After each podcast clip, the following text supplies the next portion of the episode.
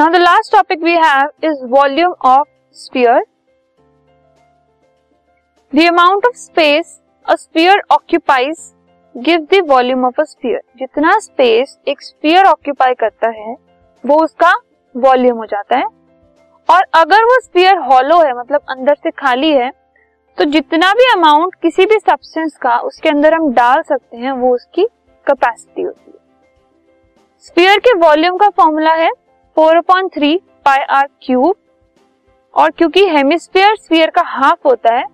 सो hemisphere के volume का formula है स्फीयर के वॉल्यूम का हाफ़ मतलब मल्टीप्लाई बाय हाफ़ तो वो हो गया volume of hemisphere is equal to two by three pi r cube